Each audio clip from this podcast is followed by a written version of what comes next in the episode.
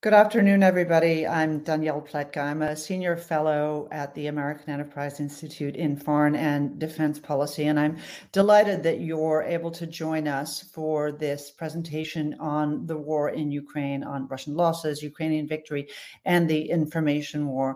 We are joined by uh, three terrific, terrific guests. Uh, Jamie Fly, who is the president of Radio Free Europe, Radio Liberty, is joining us from Prague. I think I didn't double check with Jamie, but yeah Yep, he's nodding. Uh, Frederick Kagan, who is the director of the American Enterprise Institute's Critical Threats Project, and who has been following this uh, the, this war mm-hmm. extremely closely. And finally, George Barros, who is a researcher at the Institute for the Study of War, and who has been putting together some of the truly fantastic maps that you've been seeing in the New York Times and the Washington Post and elsewhere that gives us a sense of the conduct of the war. Uh, for everybody who is watching this online with us, if you want to submit questions, we are going to pop up a, uh, a, an email address or Twitter uh, hashtag uh, at the bottom of your screen. You should be able to see that, and don't hesitate to share as we're very eager to answer audience questions. This is a really, really important uh, important topic. We are talking about possibly really um, an inflection point in national security in the world uh, in, in security policy around the world.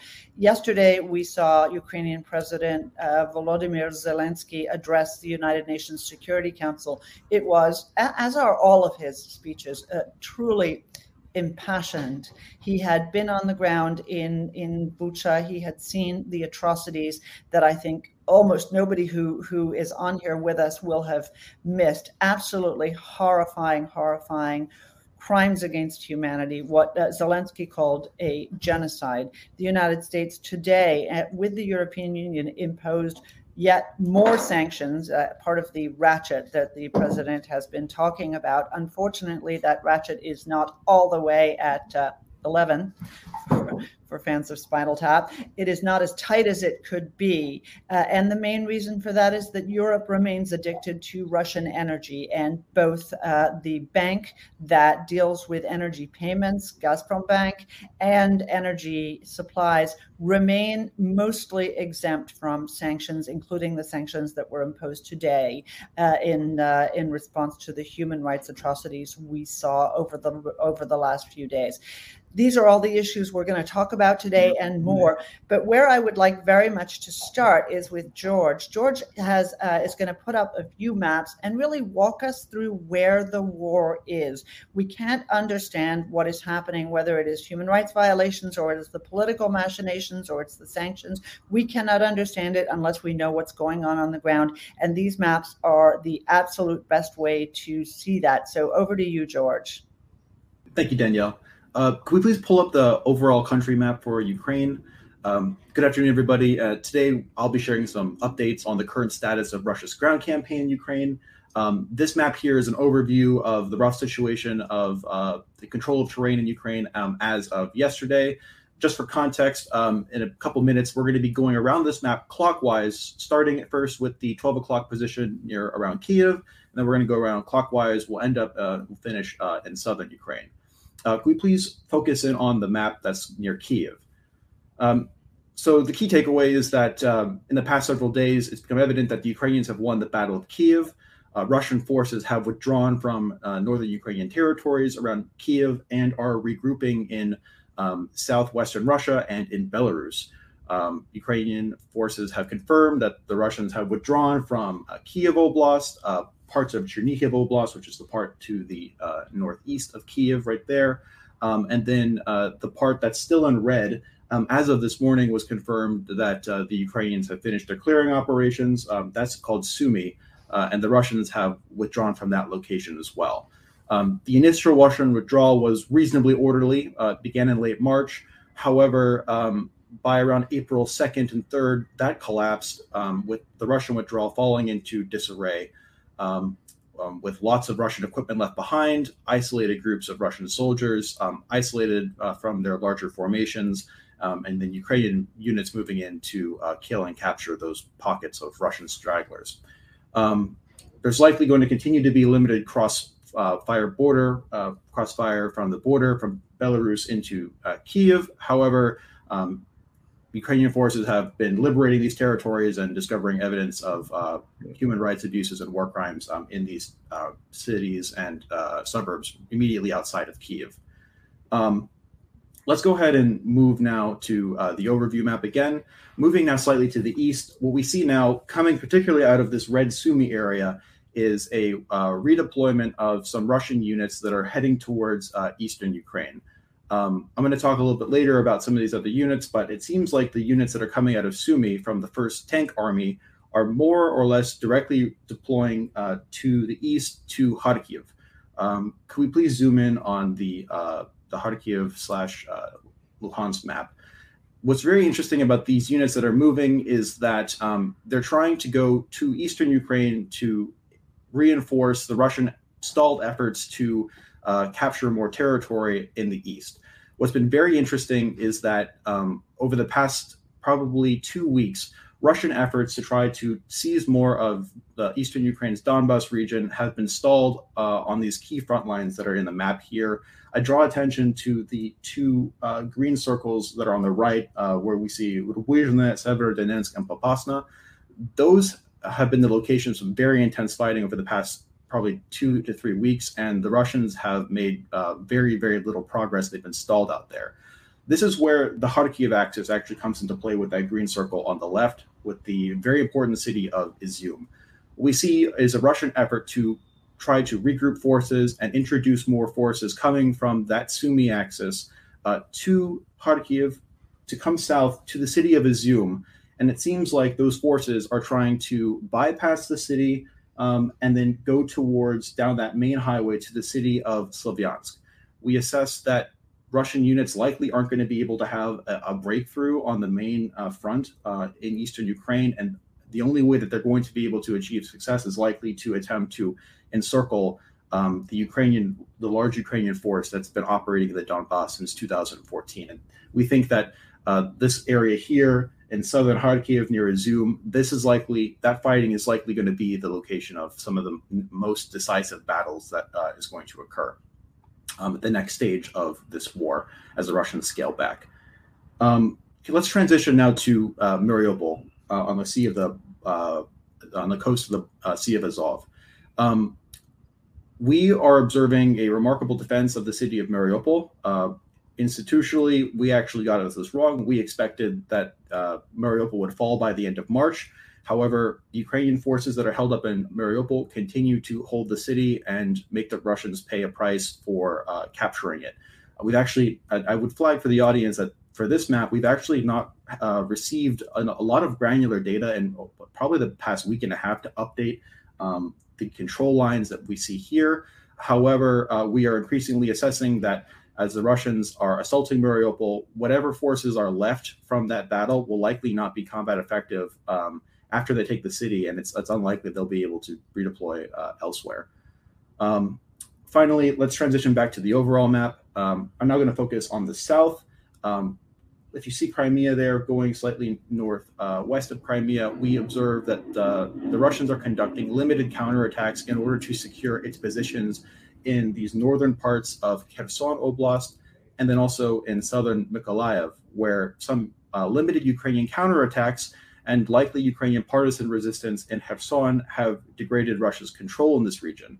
Um, just yesterday, Ukrainian forces recaptured three new villages in northern Kherson, um, and we've not seen the Russians try to, uh, in the recent weeks, uh, not attempt to try to bypass Mykolaiv and go for um, other strategic littoral areas closer to Odessa. So the Ukrainian defense seems pretty strong there.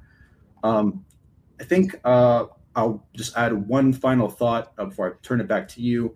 With regards to the larger Russian redeployment of combat units from around the Kiev and Chernihiv area back towards the east, um, we assess that these units are a spent force. They're likely not going to be an effective fighting force and it's going to take them quite a time to become combat effective and redeploy elsewhere meaningfully, um, if, at all. These units, they're wrecked. They have truly, truly terrible morale. Um, there are reports of desertion. There have been independent reports of uh, men in these units killing their own officers, and there's also support uh, reports of insubordination and um, men from these units uh, surrendering to Ukrainian forces rather than go back to Russia. So um, it'll be interesting to watch the next phase of this campaign, and um, this is generally uh, what we're looking at on the ground now. Thank you. Thank you, George. You know, uh, uh, for for people who are watching that, I don't know if you felt the same way, which is just shaking my head in wonderment at at the performance of the Ukrainians. You know, for the Russians not to know their enemy, not to understand this is is just staggering. And I want to add another thing, uh, and and this is this is it's going to sound like a commercial, but George, uh, for for people who have worked in the US government, uh, they have had the privilege of seeing classified information that is uh, that is you know has has at hundreds of people and satellites and uh, human intelligence and all sorts of factors pieced into it. And I don't think that in our US government, anyone is seeing better maps than what you just presented to our uh, to our, our guests at this uh, at this presentation. So really kudos to you and to ISW. I have a better understanding in the last five minutes than I have from reading the front page of the New York Times for the last two months. Now, the commercial moment is over. Fred, let, let's talk about this. Um, the Russian the Russians are losing where the Russians are pulling, but they haven't lost. Where the Russians are pulling back, we are seeing the atrocities that uh, President Zelensky talked about. I think Bucha is only one small example of the kind of things we've seen. People with their hands tied behind their back, shot point blank, women raped in front of their children and then murdered, mass graves, the kinds of things that we really haven't seen, at least in Europe, since the Holocaust and uh, and I want to understand this in in as we talk about not only Russia's losing but Russia's strategy. So first of all, as you say, the good news is that the Ukrainians have won the Battle of Kiev uh, decisively. That battle is over. Kiev is secure from ground invasion, and I don't see the Russians uh, coming back after it um, any anytime soon, if at all. And that's a remarkable achievement. No one would have expected the Ukrainians to be able to do that at the beginning of this war. It's a testament to Ukrainian courage and skill. It's also a testament to Russian incompetence, which has been at a level that is simply staggering. Um, but Russian incompetence is staggering. Russian malevolence is also staggering. Um, the the atrocities are horrific, but they are not accidental. Uh, the Russians appear to have a playbook when they go into and take control of a new territory, and they use words like filtratia and zachystka, uh, filtration and cleansing. Um, and we have reports, uh, Human Rights Watch has did put out an excellent report on this uh, from their interviews describing what some of that looked like. And it involved Russian troops looking, you know, making uh, male prisoners strip, looking at their tattoos, and then executing people who had tattoos they didn't like. Um, this is what, quote, denazification looks like. Um, and it was very clearly ordered and it was so these atrocities are not accidental all of them. Some of them are. Some of them are the result of just horrific and criminally negligent um, uh, indiscipline. But some of them were clearly ordered and directed and i suspect from very very high levels. Um, and it, it's absolutely horrific. And here's the worst part. What we're seeing in bucha is a microcosm of what is going on in Kherson and Mariupol, which we're not seeing this the Russians this this systematic atrocity is occurring everywhere the Russians are in occupation. And it will continue to occur as long as they are in occupation. And so I'm going to preempt an obvious question that you I know would ask me, which is what should we do about that? The first thing that we should be doing about that is rushing to the Ukrainian military all of the resources that it requires to retake its territory from the Russians as quickly as possible to stop these atrocities, which will otherwise continue as long as the Russians are in control of Ukrainian territory. So, Fred, you you you said we need to rush them things. The president came out uh, last week, at the end of last week, and he announced yet another package of support. Um, I've heard you know my my podcast co-host Mark Thiessen say repeatedly, "We promised them 800 Stinger missiles." Zelensky said they need 500 a day. I'm not sure they need 500 a day, but they certainly need more than what they're receiving. This is just a trickle what you said must be clear to absolutely every Western leader, to Joe Biden, to Boris Johnson, to to Olaf Scholz in, in Germany, to Macron in France. Why? Why are we not doing more, and why are we not doing more faster? I think I think there are a few issues at play. Um, one is that I'm sure that it's actually bureaucratically difficult to do this, and that's not a toss-off. You have been in government. Jamie has been in government. You understand that bureaucratic difficulties are real obstacles, um, and the only way that they can really be overcome is if cabinet level officials or the president starts every meeting pounding on the desk and yelling is have you done this yet? Is this fixed yet? Right? I mean, it's got to be that kind of priority level. And I'm not sure that I've seen evidence that the president or the secretaries of state or defense have been doing that. Why haven't they? I, I you know, I don't know. There is a narrative out there that I think is important to address, which is we need to be careful not to provoke Putin. And we need to be we need to meter our aid and our sanctions so that we don't promote provoke Putin to do something even worse and there's a longer like what? Well, like what? like nuke us, right? I mean, okay, that's the that that's the bogey, and that's when that's what people mean when they use the code word of saying, well, that would be World War Three. You know, um, the the fear is that Putin will attack NATO in some way, but in particular that he'll escalate to nuclear weapons. To which I, I have to say, look, we've already crossed a bunch of things that Putin has said were red lines in terms of providing support to the Ukrainians. We have no way of knowing exactly at what point he might escalate beyond that.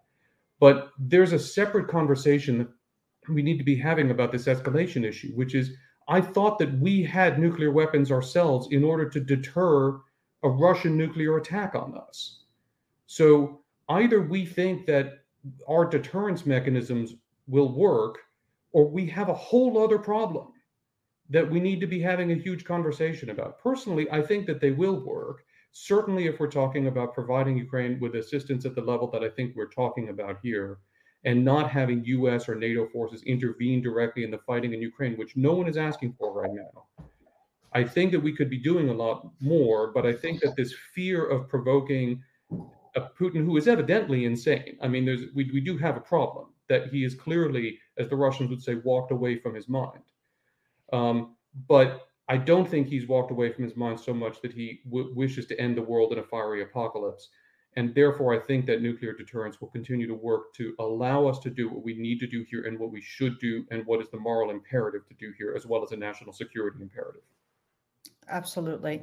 So, over the last 20 years, we have been told well first we had the end of history that was 30 years ago and we have been told that that that information warfare that's so 20th century uh, all of the work that is being done to provide information to captive nations to people who live under tyranny is really pointless that's what the internet is for and i'm really really proud to say that uh, radio free europe radio liberty and its supporters over those years lasted and became stronger. And this is the moment, I think, for which you exist. So, Jamie, I want to ask you a specific question, but then please do talk about what it is that your people are also going through. I know that you evacuated a bunch of, of people out of other countries in the East to Ukraine to protect them from other threats. But let's just talk for one second about this great question. Joe Biden said, and it was my moment of greatest support for Joe Biden. Joe Biden said, for God's sake, this man cannot remain in power. Now, we're not going to go and take him out. He's not Saddam Hussein. But the people of Russia need to know what it is that their brothers and sisters, their children, their forces have been ordered to do by the president. And part of your job is to get that information into them so that they understand that the propaganda they're seeing is lies and the information that RFERL provides is ground truth. Talk to us a little bit about your mission, about how you're doing that. Sure. Thanks. Uh, thanks for having me, Danny. Um, so we're certainly doing that on an hourly, uh, minute by minute basis inside Russia, despite the the challenges, and we've been doing it for for 70 years in the case of reaching Russian speaking audiences. Um, we've been, though, under great pressure inside Russia, uh, basically ever since Vladimir Putin came to power.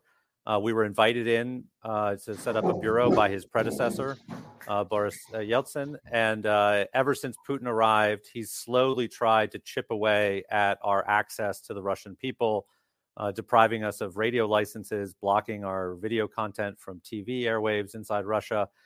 And now uh, closing off the digital space, which was really the area that we and a number of other outlets were relegated to.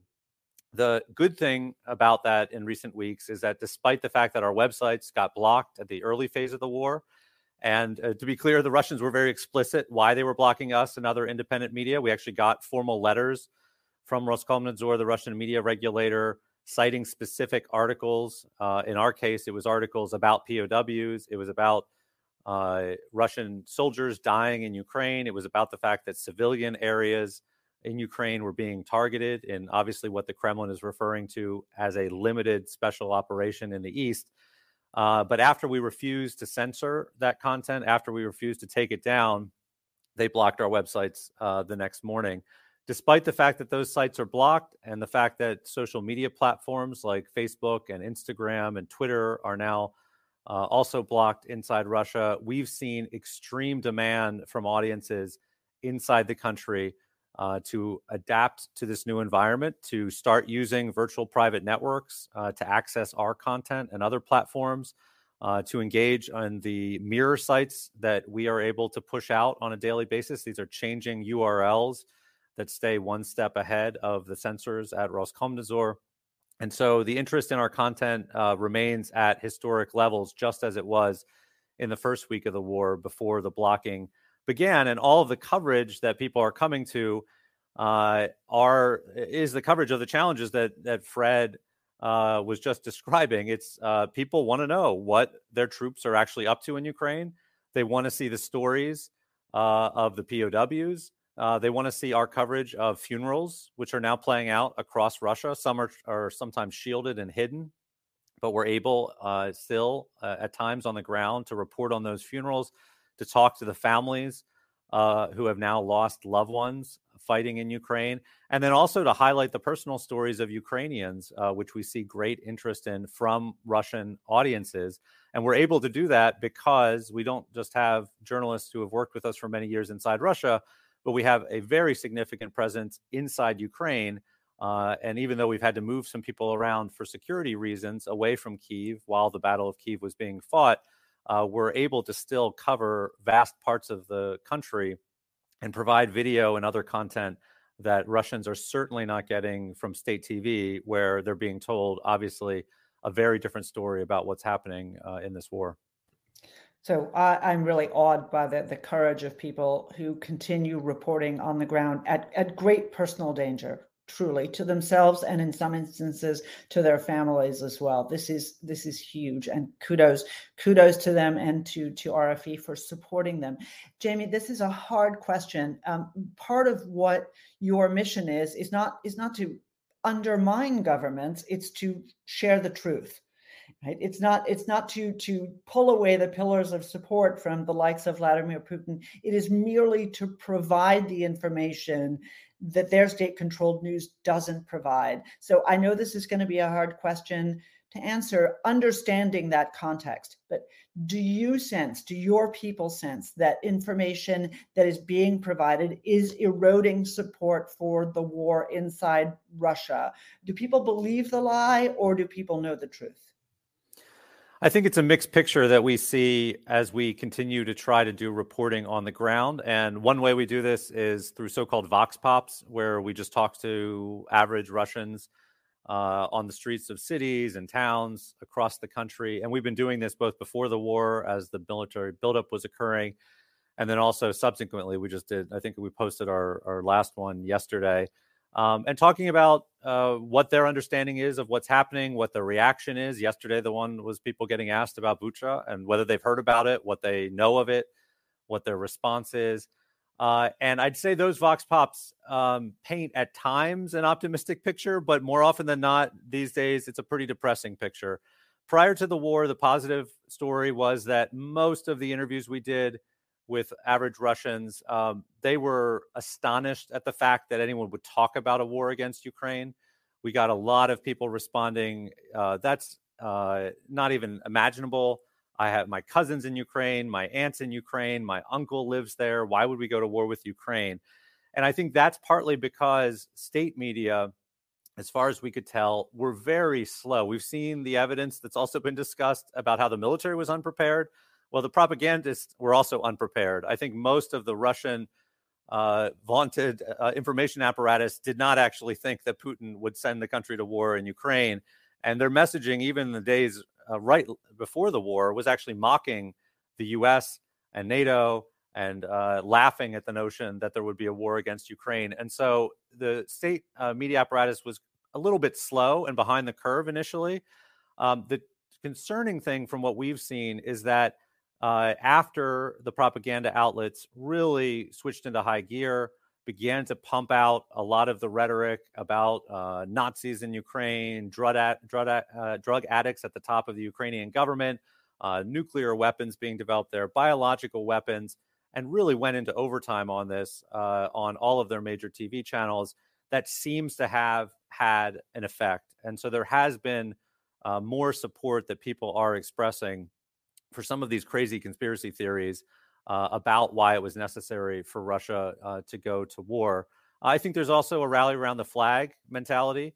Uh, and partly because the full scope of the war has not been fully explained.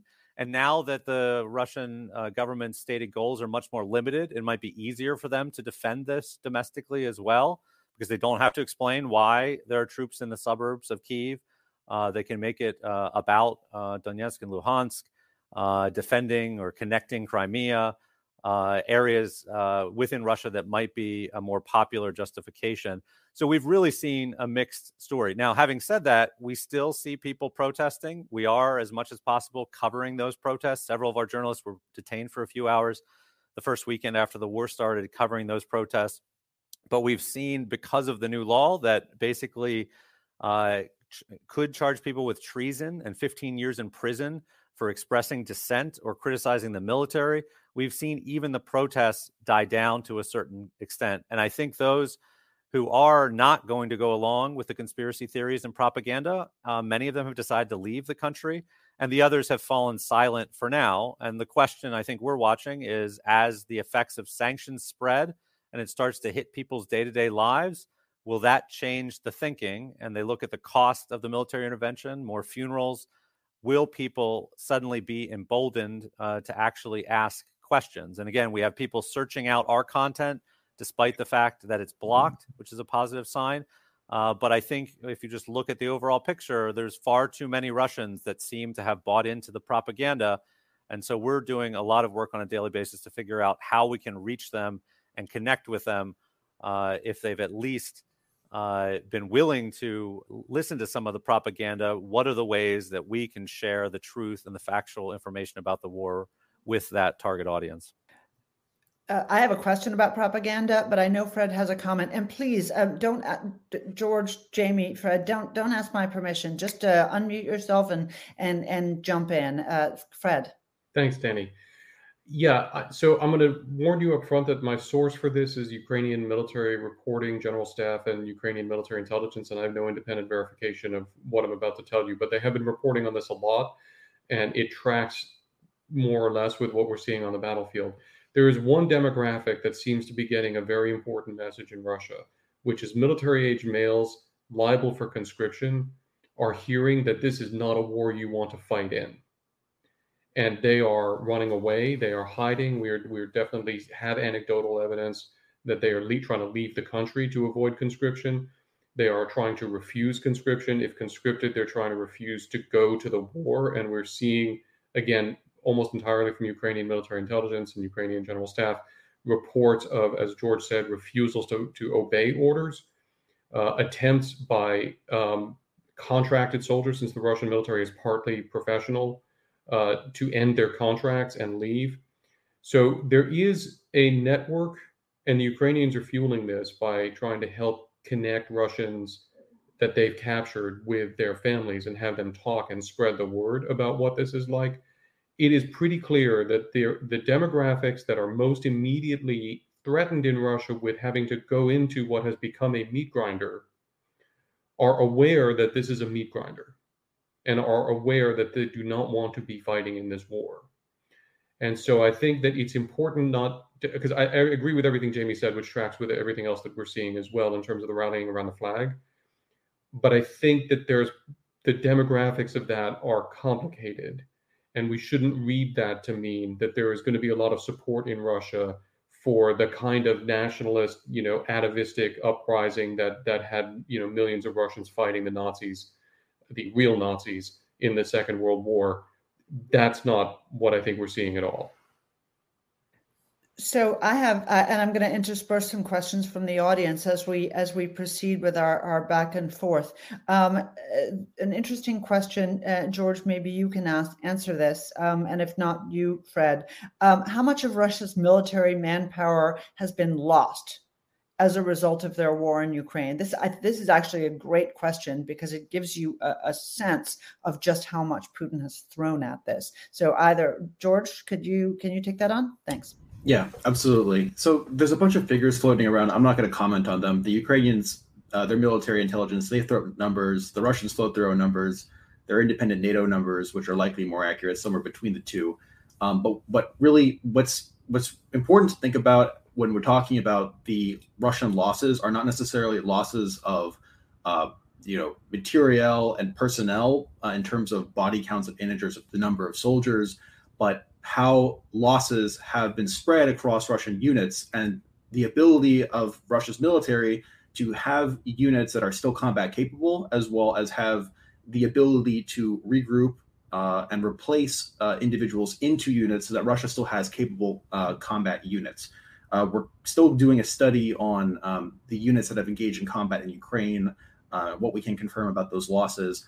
Um, the key takeaway of some of the preliminary findings of that study is that it seems that almost all main combat maneuver elements within the Russian army, uh, also within their naval infantry, and also within uh, their airborne uh, forces, the VDV, they've almost all participated, almost every regiment, almost every brigade has participated in combat operations and sustained losses within Ukraine.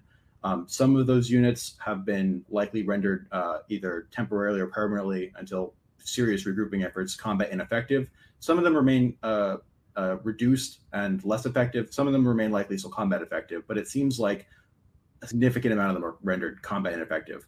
Um, I'm not prepared to throw out an exact number, but um, probably you know, pro- Fred, feel free to add in on this. Probably, probably at least half of the Russian units that have participated are combat ineffective for the foreseeable several months. Yeah, George, thank you. Uh, so it's a great study that the ISW Russia team has been doing of, of actually looking through the entire Russian order of battle um, and and figuring out which units have and have not fought there. And the answer is there is no reserve. Uh, there is no large scale reserve of uncommitted forces in Russia. Um, and they are scraping the bottom of the barrel, and everything that we're seeing, including this this study that we're working on, confirms that. Look, I'll go out on a limb in terms of numbers and say that you know I'm prepared to accept that, you know at a minimum NATO numbers that were given uh, some more than a week ago of forty thousand uh, killed and wounded, and the killed and wounded such that they won't return to service in this war. Numbers probably significantly higher by now. Um, it's I'm I'm confident that the Russians have already lost more killed in this war uh, than they've lost in Afghanistan. Um, yeah, over over more than a decade. Yeah, over more than a decade. In in in what has it been? Six weeks. Um, absolutely stunning. Um, those law, if you if you accept a number of forty thousand and you put that on the on the two hundred thousand sum that they mobilized to begin with, that's a staggering loss ratio. Anyway, if you reflect on the fact that most of those forty thousand will have been taken among combat units, which made up only a portion of that two hundred thousand, it's a devastating loss ratio, and it's it it is borne out by what we're seeing that Russian units that are supposedly you know a few battalions launch attacks and they do not perform the way you know a full you know few battalions would operate. So that the losses have been devastating and to zoom back Dany let me put it to you another way. Putin is in the process of expending the conventional russian military on this war. When this war is over there will fundamentally not be a functional combat ready russian military until he rebuilds it. That that that is the magnitude of the losses that that Russia is taking and will continue to take in this effort, and that is something that has huge geopolitical ramifications that we need to wrap our heads around also. Yeah, no, and it, it comes back to this question of why it is that we are so persuaded, so deterred by by Russia, given how they've performed. That's another issue. I want to I want to take a question to Jamie that I don't think enough people pay attention to, and I understand why it's not the big shiny sparkly object in the middle of this that this conflict has been, uh, but Belarus is is very important uh, you had you had uh, reporters on the ground, Jamie in Belarus. They're now, I think, gone. Uh, again, we don't. Lukashenko is in that elite small group of truly bad, evil leaders who have been sanctioned not only by the United States but also by the European community. So we, are talking about Kim Jong Un, um, Vladimir Putin, and uh, and and uh, and in this instance Lukashenko as well. Uh, but that has become a staging area for the Russians. And uh, it has become, in some senses, some strategic depth for the Russians as well. Can you just give people a sense of the role that, that Belarus is playing and why what, what has happened to your people there? Sure. And, and looking back at the last two years, uh, I think there were a lot of warning signs that we should have seen uh, as things deteriorated in Belarus uh, some insecurities that Putin had that uh, because of what happened in Belarus, but also some tactics that uh, Lukashenko has now deployed, especially when it comes to information control that we now see the Russians adopting. Uh, there was a, a presidential election uh, in 2020 uh, in August. Lukashenko was fraudulently reelected, and the public rose up as a result of that uh, mass street protests, and Svetlana Tsikhanouskaya, who was running as a candidate uh, because her husband, uh, a, a, popular YouTuber, uh, because he had been jailed. Uh, it, appar- it, appears that she won the election, surprisingly, but obviously the authorities prevented her when the votes were counted and presented from winning. she eventually had to flee the country, as did many others who were leading uh, the opposition at that time, uh, and a brutal crackdown ensued. Early in that crackdown, it's important to note, we took note of it at the time. Uh, Putin actually dispatched Kremlin propagandists, uh, employees of Russian state TV, uh, to actually work at Belarusian state TV because so many of the employees of the Belarusian propaganda outlets were disgusted by the attacks on protesters. They refused to work. Some of them quit. Uh, and the Kremlin actually parachuted its, its own propagandists in to help continue uh, broadcast to the Belarusian people to try to uh, quash this uprising. Um, unfortunately, the brutal tactics uh, worked. Uh, they were able to quiet the protests down, but uh, they did so at great cost, imprisoning journalists, imprisoning protesters. You would some of our people, as they went out at the time to cover just being on the street anywhere near a protest, you would get thrown in the back of a police van. You would get a 15 day prison sentence. And so some of our people were in cycling in and out of prison uh, just for trying to cover a protest. Uh, so now uh, things are have been more quiet, but Putin used that opportunity, the vulnerability of Lukashenko, uh, to uh, extract all kinds of concessions from Lukashenko to pull Belarus closer to use uh, Belarus now as a staging ground for these attacks. Uh, and I think the, the general sense is that the Russian military has no intention of ever leaving Belarus at this point. They already had a presence there, but they've expanded it significantly. There's been talk of putting nuclear weapons, uh, Russian nuclear weapons in Belarusian uh, territory. Uh, and so it's a very sad story because the Belarusian people are ultimately suffering both from Lukashenko's repression uh, and now have essentially become occupied by a Russian force that is using them for their own means. So we have had to move our journalists out of Belarus. Our office was actually raided by the, K- the Belarusian KGB last summer. Uh, we have three of our colleagues who are still in prison uh, in Belarus for their journalism. The rest we've had to move out, and they have now found a safe haven thanks to our Lithuanian uh, friends in Vilnius uh, where we're going to be setting up a hub for journalism uh, aimed at Belarus. The final thing I'll say is there have been amazing stories, some of which we've been able to report even from outside the country, about the role of average Belarusians in defying Lukashenko's efforts at times to help the Russian military. There are all kinds of reports of sabotage of Belarusian railways that were being used to move uh, mm-hmm. Russian military uh, equipment. There are reports of defections from the Belarusian military. Uh, from some units that were ordered to assist Russian forces in the invasion. Uh, it's hard to verify all these things, but these are uh, reports that are still shared uh, with us uh, from some of our audience uh, inside Belarus. and so it'll be interesting to see with this repositioning what more Putin tries to get from Lukashenko to support his ongoing efforts in Ukraine. And I'd really like to, I really want to give a shout out also to, to George himself and the team, which which did an amazing job of tracking that Belarusian protest movement uh, in, in into tremendous detail and and laying out at the time in real time, as Jamie a, a lot of what Jamie said, but also um, showing how skillfully Lukashenko used the zero leverage that he had on Putin actually to delay and interfere with Putin's plans for incorporating Belarus. And I think you can still see little hints of his pushback there. I don't know, George, if you wanted to talk about any of, of that. Sure, sure. So, just for context for the larger audience, you know, Putin's had a long-term strategic objective about going back to 25 years to incorporate Belarus into a federalized structure within a larger union uh, with a formal treaty with mm-hmm. Russia called the Union State. Um, essentially, Lukashenko has, for the past 25 years, attempted to slow walk uh, the implementation of this treaty, which he's already signed. And, and over the past uh, two years, he's made some tremendous concessions um, um, under duress from pressure from Putin. He's still trying to, like Fred said, uh, slow walk that and uh, resist aspects of it.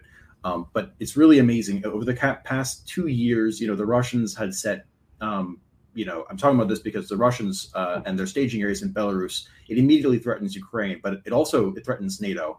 Um, the Russians have made tremendous efforts to establish uh, conventional military presence within Belarus.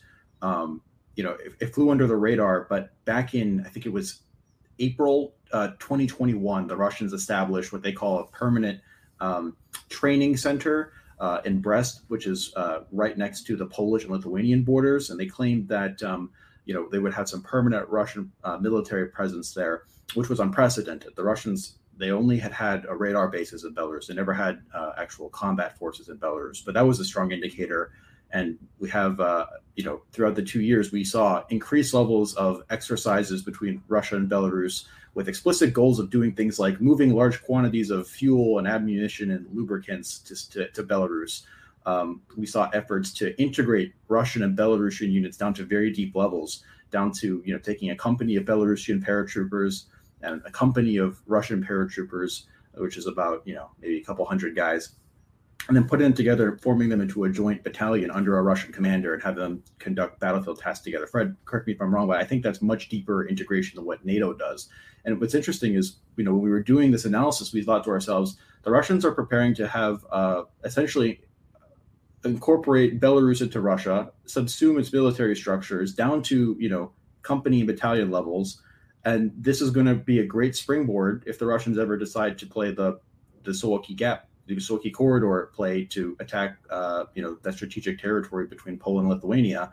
They ended up going for Ukraine, but nonetheless, the Russians, um, you know, them having destroyed their conventional military in a stupid way, Ukraine not uh, notwithstanding, um, they've set conditions to be able to attempt to do very dangerous things in NATO's eastern flank as well. So um, the Russians are presenting not just a flank uh, threat to Ukraine, but NATO as well.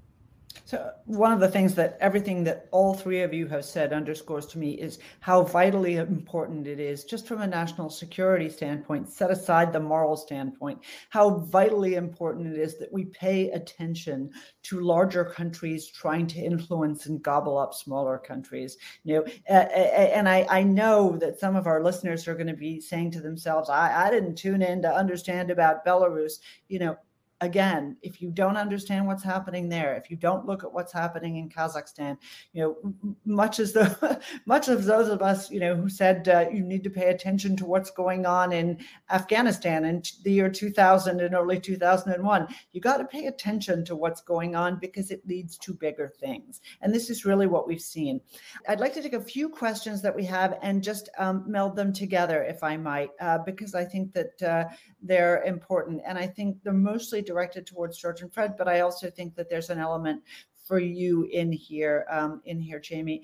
The the first is is um, the first is uh, is will the Russians will the Russians escalate? Um, is there, you know, we talked at the beginning about being self-deterred by the prospect of Russian use of tactical nuclear weapons, but um, in each instance, uh, uh, there has been a piece of equipment that we have mentally tied it to. Oh, if we give them the MiGs, they'll use the nukes. Ooh, if we give them the tanks, they'll use the nukes. Okay, let's tackle that question but at the same time so take that and and, and place it in one part of your your your mind um, we also are looking for one of our uh, uh, audience is looking for some specificity on how we can ramp up the the kinetic game.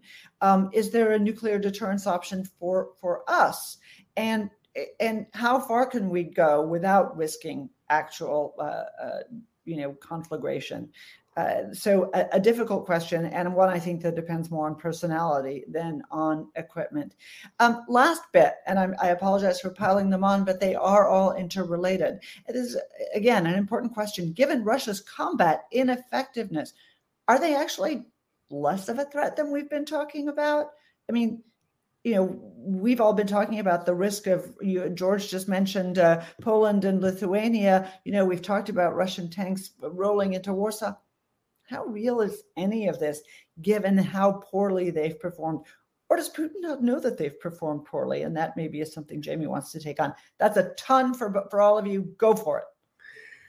Well, look, I mean, it's it's apparent that the Russian conventional military threat to NATO's eastern flank is in the process of being destroyed in Ukraine for now. Um, but Putin built this shambolic military um, using resources that he didn't objectively have because it was a priority for him. And we have seen in the past that dictatorial states are usually able to do any one thing that they put their minds to.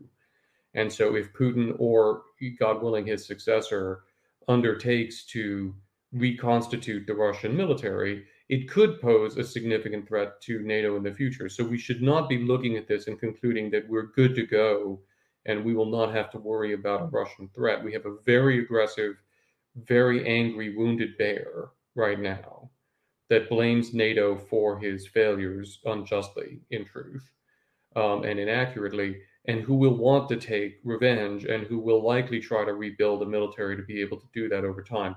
Now, on the one hand, that leads to discussion of sanctions and the effect that sanctions can have on have, making it very hard for him to do that.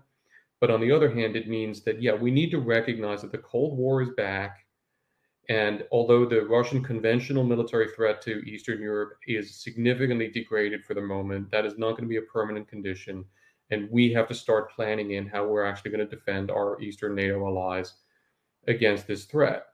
Now, I would also take on the issue of deterrence by saying, look, here's the, here's the problem. No one other than Putin knows what is the threshold for Putin to escalate to the use of nuclear weapons or how and where he would do that. We have various statements, we have Russian doctrine, we have various things that the Russians have said, but at the end of the day, we will only know when he does it. Um, we have to make our own best calculations, therefore, about how important is it for us to provide the Ukrainians with any particular set of capabilities in order to achieve common interests? What risks are we prepared to run? And how do we mitigate those risks? And I think we best mitigate those risks by making it very clear to Putin what the consequences for him will be of escalating. And I think that this is one of the things that the, the president could be clearer about. Um, and I think that we it, this is we we need to be very clear that if Putin uses nuclear weapons, then we're not going to respond with sanctions. Now, we don't necessarily need to respond with nuclear weapons there are things that we could do that are do not involve our own use of nuclear weapons that would be very bad for Putin and that would be a kind of a horizontal escalation of a sort that we should consider threatening him with. Look, we could at this point go into Ukraine and destroy the entire Russian military that is there. We could finish this war. And we could also destroy the Russian military that's in Belarus and in Syria it's very clear at this point that the Russians could not stop us from doing that conventionally if we undertook to do it. I'm not advocating that we undertake to do any of those things right now. I am saying that those are good options to put on the table in public and private conversations with Putin, just to say, let me let me help you understand the first thing that happens if you use a tactical nuclear weapon anywhere is your conventional you've lost the war in Ukraine and your conventional military is destroyed. And then we can talk about what happens after that. So maybe don't go there. And I think we need to be much clearer about using a language of hard force deterrence as a way of, of telling Putin, do not think that you there is any room for you to use tactical nuclear weapons or other weapons of mass destruction, and the response will be sanctions. And that will give us room, I think, uh, to focus on um, what we need to provide the Ukrainians for because of our own interests and also because of the humanitarian obligations that we have for everyone who ever said never again with regard to the Holocaust. Well, we've had we've we've had again since then, right? Yeah, no kidding, no kidding. Uh, it is it is what we should be ashamed uh, certainly more ashamed than we are. Uh, never again uh, are empty words, not just in Ukraine, but also in uh, uh, in uh, Xinjiang with the, the Uyghurs and in Syria and everywhere else. Um, Jamie, we're talking about deterrence and uh, you know we're not the only players in nato and we're not even there on the front line we weren't during the cold war and we're not now what are the other what are the other countries saying you work all over uh, all over central and eastern europe what are the other NATO allies and, and others saying about uh, about this? How afraid are they? How do you how do they assess this deterrence? Yeah, I think I was going to pick up on the, the deterrence question from a, Central European perspective. Living here in Prague and traveling, I was also I was in Lviv a couple weeks ago, and I transited through Poland, uh, right on the border, the same airport that Joe Biden uh, visited on the same day. Actually, I was there, uh, and so these are countries that unlike the US, are directly exposed. Uh, the Baltic states as well. But the amazing thing, uh, from what I've seen, is the Central European states have been willing to take much greater risks than the United States, than the British, than the French. Uh, and they have the most to lose. They're the most vulnerable. Yes, they're part of NATO, so I, they uh, obviously trust in Article 5 and believe that they'll get backed up. But if you look at the actions that many of them have taken, they've been willing to go above and beyond some of the uh, debates that Washington is having about what type of equipment to uh, to send to Ukrainians. Case in point uh, was just reported, I think, in the last day or two that here, the Czech Republic, the Czech government has actually sent tanks into Ukraine that along with the Slovaks, they're actually discussing allowing the Ukrainians to repair their damaged tanks in their countries. Uh, that obviously could be perceived by Moscow as an act of war and could actually bring retaliation. And remember, uh, in even in here in the Czech Republic, uh, the Russians have conducted sabotage attacks, uh, which actually result in the deaths of uh, Czech civilians, blowing up an, an ammunition depot uh, with some of their special forces uh, years ago. So they have actually acted in a hostile manner on the territory of these countries in the past. Yet these countries feel that uh, Ukraine truly is. I mean, they believe uh, Volodymyr Zelensky when he says that Ukraine is fighting for all of Europe because they believe that if Russia is not stopped in Ukraine, that they are next. Uh, for some of them, also, it's uh, because of their understanding of history and of the way the Soviet Union uh, engaged uh, in their own countries. Here in Prague, Soviet tanks rolled down the streets of many Czech cities in 68. Uh, the Baltic states have seen the same thing happen in the past. And so I think it's important for US audiences uh, to just understand how personal uh, and emotional this issue is. It's not just governments making tactical decisions. The feeling is widespread in many of these societies about their duty to help Ukraine militarily, to support Ukrainians and refugees who are fleeing. Uh, and it's really widespread. Here in the Czech Republic, there's also been a crowdfunding campaign for weapons, which has raised tens of millions of dollars of average Czechs just giving their own personal money to literally pick out certain weapons that they want to send to the Ukrainian military.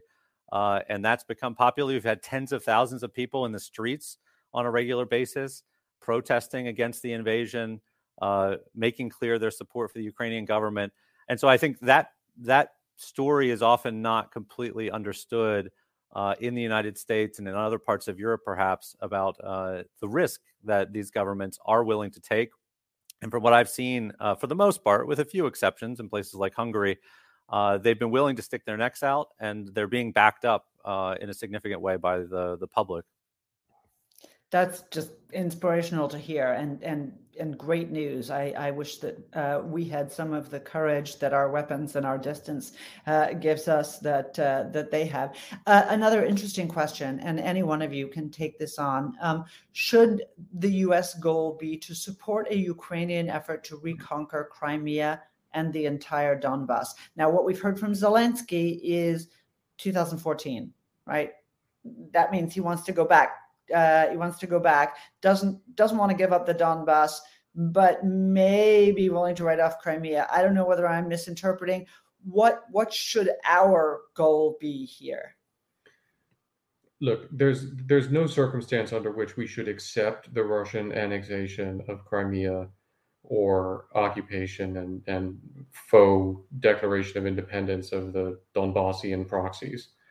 Um, that's Ukrainian territory, and we should never change our maps just as, as we didn't. And it seemed laughable, right? Throughout the Cold War, we always marked off the US government doesn't recognize the incorporation of the Baltic states into the Soviet Union. And I always, when I was growing up, found those little marks on the map to be kind of weird.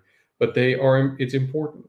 And we must, you know, we must never, never give up that principle. That having been said, I think it's I think it's ex- unlikely in the extreme that there's a military operation the Ukrainians will be able to conduct to get back Crimea. Um, so if you if so Fred, Fred, can I yeah. can I interrupt you? Why? I mean, they're kicking ass everywhere else. Yeah, the problem is, Dany, it's just geography is is is is awful. The access from Ukraine to Crimea is across a narrow isthmus with two roads. It's the most easily defensible um, border you could ever possibly hope to have. And if there's any kind of Russian resistance at all, um, it just will be very difficult for the Ukrainians to fight their way onto the peninsula, uh, which is also now a huge, fundamentally an island aircraft carrier for the Russians. It's just a huge, huge base and depot. So, listen, if the Ukrainians think that they have a viable military operation to go take it, I'm all in favor of supporting them. Um, in reality, I think that's going to be hard. The occupied Donbass is a different question. Um, and there, I think it's going to depend on how badly the Russians are destroying themselves and what kind of counteroffensive the Ukrainians can muster in the east. I don't think it's out of the question the Ukrainians could recover part or all of Donbass uh, in a properly resourced counteroffensive um, if they wanted to try. And if they were up for it, I would be game because Putin and the Russians have been committing atrocities in the occupied territories of Donbass as well. They have been forcibly conscripting people whom they are claiming to protect. They have been disappearing people and executing people whom they have been claiming to protect against the supposed uh, fictitious genocidal uh, Ukrainian that doesn't exist in the real world. They have been doing this stuff in Donbass, and those are still Ukrainian citizens. So if the Ukrainians have a plan and the ability to undertake liberating that, I'm in favor of it. Will Putin nuke everybody if the Ukrainians push into Donbass? I don't think so and I, and all I can say is see the point of you know see my my previous point about deterrence against nukes and the importance of establishing that principle to provide a cover for the Ukrainians to liberate their own people. I don't know whether any of the other of you want to jump in. Um, so if you do, please please go ahead. Otherwise, I want to um, uh, follow up with uh, another question. Um, a, a, very quick and easy one. Everybody's been talking about Putin using chemical weapons? Do we think that's going to happen? They certainly do in, in Syria, uh, but there was a lot of fuss about that a couple weeks ago, and now we haven't seen much. Do do uh, does anybody have a take on that? I can take a stab at this. Um, unfortunately, we think there is a possibility, a low possibility, that Putin could use uh, chemical weapons in Ukraine, um, especially against some of those um, besieged cities or some of those hardened lines that the Russians have not been able to make progress against. Um, unfortunately, you know, we've seen the Russians use chemical weapons in Syria. Um, we've seen them use them in other places. Uh, obviously, this wasn't a combat, but you know, they were comfortable using uh, nerve agents in Salisbury in the UK, um, and it would be a tactical decision for the Russians to do that. I think the United States and NATO made it clear that they would find the use of weapons of mass destruction um, unacceptable. There'd be serious consequences for that in order to deter that. However, um, like Fred said, only Putin knows what what Putin's going to do, and unfortunately, uh, we do think that um, it is possible. And to Jamie's point about the disinformation lines about uh, U.S. government-funded biolabs in Ukraine, those information campaigns have been around for many years, and they've greatly intensified the past several months. And those are in part in order to set conditions so that when, if and when uh, a biological um, or chemical substance appears in Ukraine, weapon substance appears in Ukraine, they can say, ah, those are the biolabs we've been warning you about for forever. So they've set the information conditions to do it and um, continues to be something that we think would be an extreme case, but unfortunately, I can't say that there's a there's no chance of that occurring. Well, that wasn't the answer that any of us wanted to hear. Um, let's talk for a, a second about um, uh, about how how this ends. And um, I, I don't know how close we are to an end. I don't think perhaps you who watch the military situation has a sense but i do think that that how this ends is as important as as how the war has has gone um, it doesn't look like there's any possibility that putin's stated aims of removing the drug addicts and nazis from power is really going to work out according to his plan. Um, at, at, a certain point, it, also doesn't look like the Ukrainians are going to permit the Russians to end the wars that they have ended in other parts of, of, of Eastern Europe the same way. In other words, with a frozen conflict looks like the Ukrainians are just not going to be game for the Russians sitting outside, shelling them occasionally, telling them what to do, um, as they have in, in places like Abkhazia and elsewhere. Um, so, what do you think about? Uh, about how this ends. And Jamie, um, uh, you know, I'd also be very interested to see how you think Putin manages this. There's no going back for him. There's no there's no going back to the more permissive, older, uh, pre-puffy Putin uh, of his 50s. Um, so what happens with that? Uh, jump in, any of you, where you want to take this. Well, I want I, I want to start by identifying a really dangerous way that this could end, um, which is unfortunately a, a track that I that I fear that we're on, which is that Putin will will consolidate whatever control in the east uh, his military forces are able to consolidate apparently by Victory Day uh, is the is the timeline that's now currently being given by the Pentagon, which is May fifth, I think. Oh, okay. um, and that at that point, or at some point in there, he will offer a ceasefire uh, on the current lines, and he will offer a ceasefire and a negotiation of something that we might be tempted to call Minsk Three. Uh, since the Minsk II accords, which had frozen the previous conflict, had worked out so well for everybody. And I'll tell you why I fear this. I fear it because it would give him the ability to break whatever momentum the Ukrainian counteroffensive can build. And it would put him in a much better um, position to renew his attack, including his invasion of Ukraine at a later date, having rebuilt the Russian military, um, because it gives Russia much more territory in Ukraine than it had had before. And frankly, it the kind of territory that he currently has, if the ceasefire occurred along anything like the current lines, would make a, a viable Ukrainian state very hard to sustain.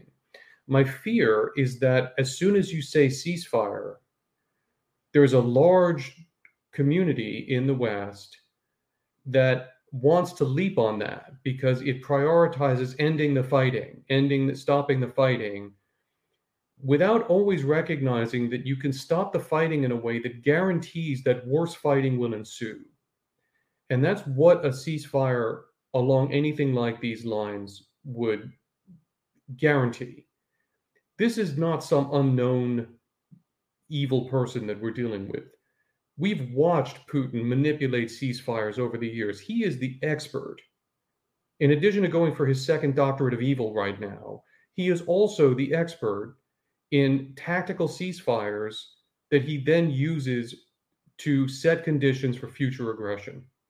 And we need to remember that this war is the result of Putin himself deciding that the ceasefire that he himself imposed by force on Ukraine, which was a highly unequal and unjust ceasefire, he himself decided that that was not sufficient and simply wrecked it on his own with an invasion. Are we then going to support yet another ceasefire of this variety? I fear that there will be a large group in the West that will want to. And I think that it's important to resist. Now, look, if the Ukrainians want to accept a ceasefire, we, you know, it is, it is not appropriate for us to demand that they fight more war than they want to fight. But if Ukrainians are saying that they want to continue their counteroffensive operations to liberate their people and prevent the atrocities that are occurring, and they do not want to accept a ceasefire that stops them from doing that, we need to back them all the way in that and not put pressure on them to concede to a Putin esque farcical ceasefire that will be nothing other than the prelude to yet another attack and cover for ongoing Russian atrocities against Ukrainians. I'm pressing the wrong buttons per usual. Jamie, um, uh, what does this all ultimately mean? Uh, yeah, I would agree with Fred. I think that's one dangerous scenario for Ukraine, and I I fear from what we've seen, at, at least in the near term, to be honest, I, I fear that Putin has more room for maneuver than Zelensky will on that front, uh, partly because of how uh, the propaganda apparatus inside Russia has moved to consolidate at least some support for the operation, especially if it now reverts to a really limited operation and the the body uh, the death count actually goes down, which is something I guess is an open question. But uh, if he doesn't have to justify as many funerals uh, and growing casualties, then Putin's not going to have many people to challenge him at home about however he wants to end this war. Whereas Zelensky uh, is going to be in a bind. Uh, Ukrainian Ukraine is democracy; it's a fractious democracy. Uh, even if Zelensky wanted to negotiate, he's going to face a lot of questions now from a public that's seen these atrocities. And uh, he's also going uh, potentially to get pressure from his external backers uh, backers that may not have delivered all the weapons he wanted, uh, but he may need for economic support, uh, depending on the state of the Ukrainian economy. Um, so that's the near term, and we'll see whether Putin tries to take that off ramp. It'll be interesting uh, to see. Um, I think in the medium term and longer term, though, Putin is still going to be at significant risk. Uh, we believe that he started the, this effort to exert information, complete information control many years ago uh, for a variety of reasons. In retrospect, maybe it was to prepare for this very military operation and he wanted to do something ambitious over uh, abroad outside the country. Um, but I think more likely than not, he was actually worried about transition issues as 2024 approaches. Uh, he always wanted to make sure uh, that he could extend uh, his rule and I'm personally skeptical uh, that these extreme steps he's taken will allow him to do that. There is one line of analysis now that's emerged that thinks that uh, the sanctions and the isolation are actually forcing all of the oligarchs around him to rally around him because they realize he's the only thing they've got at this point. But I think over time that's going to fray. Uh, people are going to just choose to to jump ship and leave. Uh, they've lost a lot of the benefits of this system that Putin and and all of them had set up where uh, they were in power in Russia. They could vacation anywhere they wanted in the most glamorous spots around the world. Uh, they could have mega yachts. They could have multiple houses. Their kids could go to the west to go to school. Uh, and Putin just threw that all out uh, to chase fantasy Nazis in in Ukraine. And I would think that is going to sink in over time uh, when they can't travel, when their foreign money is gone and seized uh, and I think uh, as that fraying uh, increases, obviously, then the public dissent might find uh, some allies in, in more senior officials uh, who will start conversations about whether this man is the person that we want to continue to follow into the future. But I do think that's going to take time. And so it'll be interesting to see in these in the next few months whether Putin chooses a quick off ramp. And that may also be a sign that he has that same longer term concern about his ability uh, to continue to to lead Russia without additional dissent. All right. So, I mean, Jamie, what you're talking about has been the the stuff of of the inflection point articles here in the United States. This is a change. This is really a break with the past. This is a whole new strategic environment. And my fear, uh, much as I think Fred intimated, is that in fact we desperately do what we can to stuff the genie back in the bottle and uh, and and return to status quo ante. Returning to status quo ante means that that inflection point, not just on Russia and and Putin's predations in Ukraine, but on our enabling of oligarchs. You know, I'm sorry, who thought to themselves, gee, it would really be cool if this creep friend of uh, Putin should own the Chelsea Football Club? You know, I, I put this, I put this mundanely for just that reason you know that we have always been willing to to look aside. And that goes not simply for putin's cronies and friends and their giant yachts and their airplanes and their football clubs and their chanel handbags she said bitterly but also uh, but also for the Chinese who have raised capital on US stock markets and who use that money and use their companies to oppress their people, to oppress Hong Kong, to threaten us in the South China Sea. So that inflection point, you know, inshallah, if only that were the case. But my fear is exactly as you suggest, Jamie, that in fact, and, and Fred, that there will be that that that change. Um, we have one last question in just a moment for it, and I'm not quite sure that any of us, maybe perhaps slightly only me, but maybe not, um, uh, can answer it. There's been a lot of talk about trying Putin for war crimes. Okay. Does that threat mean anything to him? Um, is the International Criminal Court, you all know what I think about this, uh, an idea? Um, and how can he be tried? How can this be in any way meaningful given that all these people are actually in Russia? Look, it's I, it's important to do this. He is a war criminal. He's a war criminal on a world historical scale, as the Soviets would have said. Um, and it is, I, I do think that if the, even if you regard all of that stuff as being purely symbolic, the symbolism is important. And it's important to establish the principle that just because you're the head of a, of a country with a huge nuclear arsenal does not mean that you are immune from the processes that have been aimed at us, that have been aimed at Israel, that have been aimed at at, at other countries um, that were not committing war crimes, um, and that when you actually do commit war crimes, the the international community that claims to hold people accountable for that will hold you accountable. Um, is it going to change Putin's calculus about anything? No, absolutely not. It's it's you know are we going to ever see Putin you know let off in handcuffs? Of course not. Uh, that you know that isn't going to happen. Um, so we shouldn't imagine that it's going to have a practical effect on Putin right now. But I look, I do think that the, the principles of humanitarian uh, law are important. I think that the principles that the international community should attempt to identify accountability, whether or not a sanction follows for committing egregious crimes against humanity, are important. And I think that that matters. Now, I think what matters more is nailing all of the people in the Russian chain of command who are legally responsible for the war crimes in the way that people in the Nazi chain of command were responsible for things that the Nazis did and that others in other chains of command have been responsible. And I think that that is important. I think nailing any of the oligarchs who are complicit in any of these things is important. Why? Because to Jamie's point, at a certain point, it is possible, and no one can ever put an, probability estimate on this, but it is possible that enough people around Putin who matter will decide that the cost of staying with him is outweighed by other costs and other concerns. And I do think that it is important to make it clear to them that he cannot shield them and that they will be living in a world in which they can only go to the countries that are committedly evil and that happen not to be the places where it's most easy to get real Chanel handbags, although knockoff Chanel handbags are readily available. Jamie, I'm going to give you the last word here. Um, is this what people are looking for? Is is is justice uh, the right answer, the final answer? Um, does that help?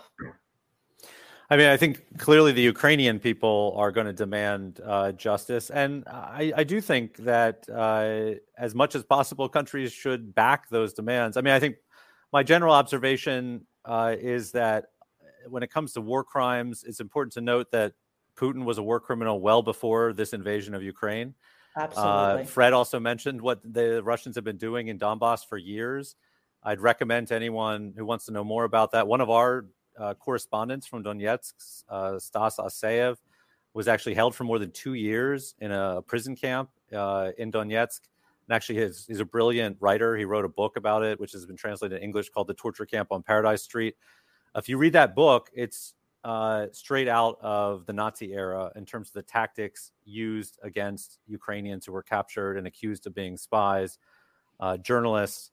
Uh, and Stas was one of the lucky ones who actually got out in a prisoner swap. We have another one of our colleagues, Vlad Yesypenko, currently detained in Crimea. He testified in open court after he was detained a year ago that he was tortured by the FSB as soon as he was arrested. Uh, so these are the tactics that they've used in Ukraine in the past. Uh, and unfortunately, much of the world looked away while we saw uh, the Kremlin back similar tactics, obviously in Syria. Uh, and so, the more and more uh, we ignore these sorts of war crimes, I think it just emboldens those who are willing to commit them to continue to use this as a tactic elsewhere. And so, I think that's one of the main reasons that there needs to be a push for accountability. But I agree with Fred it's probably uh, unlikely that Putin himself will be held uh, accountable uh, by the external world. But I think it, it will be a factor in uh, the analysis of many people around him who will have to make decisions about uh, themselves and whether they want to have the ability to travel outside of Russia again uh, and to live their lives. in a free and independent way. Um, and so I would hope it would weigh heavily on their decisions about whether to continue to support uh, this brutal regime. Um, to our audience, uh, all of the things that have been mentioned, the maps that you've seen are available um, uh, on uh, first uh, un, uh, understandingwar.org is the is the ISW uh, uh, website, our own critical threats project, criticalthreats.org, or you can get them through AEI and Radio Free Europe. Radio Liberty has its own excellent website, but also a daily email that I rely on for the most up to the minute information that I really feel confident in. It's coming from the ground. I trust it implicitly. To all of you, please keep up the amazing work that you're doing. Um, you are the reason institutions like AEI exist and why we continue to be able to fight this good fight for the principles that we all believe in. With that, uh, thank you very much to everybody and to our uh, staff who facilitated this uh, event. Goodbye. Hi, it's Dany Pletka. If you enjoyed this event, and I hope you did, please consider subscribing to or listening to my podcast with my AEI colleague, Marc Thiessen. It's called What the Hell is Going On, and you can find it on Apple Podcasts or wherever you stream your favorite shows. Thanks for listening.